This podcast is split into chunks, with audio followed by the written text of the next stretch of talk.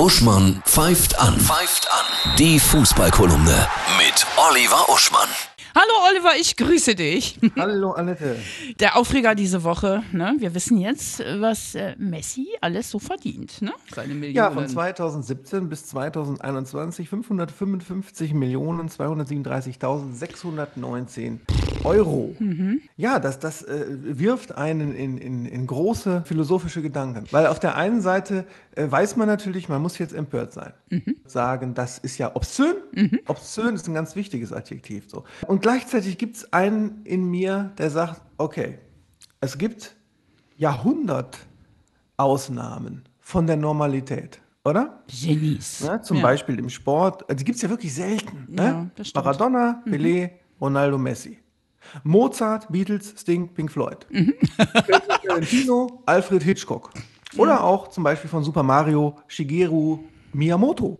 Ja, der Super Mario erfunden hat. Ja. Und manchmal denke ich, das ist so selten, dass Leute in dem, was sie tun, so herausragend sind, dass ich weniger Probleme damit habe, wenn die solche Unsummen bekommen, als beispielsweise die Rüstungsindustrie, die wahrscheinlich diese 555 Millionen in der Kaffeekasse liegen hat. Und da habe ich mir überlegt, es gibt ja also dieses Wort Bruttoinlandsprodukt, ne, für was ein Land so erzeugt. Lass uns doch mal das Wort erfinden, Freudeerzeugungsprodukt, FEP. Und da ist natürlich so jemand wie Mozart oder jetzt auch Messi im Fußball jemand, der zu seinen Lebzeiten unglaublich viel Freude erzeugt hat. Ah, das verdient.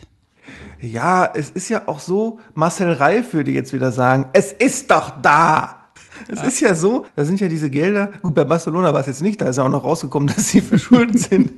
Aber wenn er jetzt zum Beispiel zu Manchester City geht, ne, wo die Scheiche da irgendwie ihre Milliarden reinschmeißen, dann können die doch ihre Milliarden lieber in Fußballkunst schmeißen, die uns Freude macht, ne, als in irgendwelche sinistren politisch-ideologischen Maßnahmen. Wobei ich natürlich sowieso dagegen bin, dass Scheiche Fußball sponsern, aber das führt jetzt zu weit. Ich möchte einfach meinen inneren dialektischen Zwiespalt öffentlich zugeben. Wir gucken schnell noch auf die Top-Spiele am Wochenende. Ja, jeden Tag eins. Heute Hertha Bayern. Ich habe irgendwie im Blut, dass vielleicht mal eine Überraschung geschieht bei dieser seltsamen Hertha. Morgen natürlich Gladbach-Köln, Niederrhein-Derby, was mit Publikum immer ordentlich Randale erzeugen würde. Und am Sonntag dann der Abstiegskampf, ne? Bielefeld gegen Bremen. Im Schneechaos vielleicht. Ja, vielleicht. Ja, man weiß es nicht. Dann sehen wir mal wieder einen roten Ball, ne? Ja, also auch putzig, ja. Wie wenn man im Videospiel auf Schnee geschaltet hat. Ja, alles Liebe, ne? Schönes Wochenende, ne? Tschüss!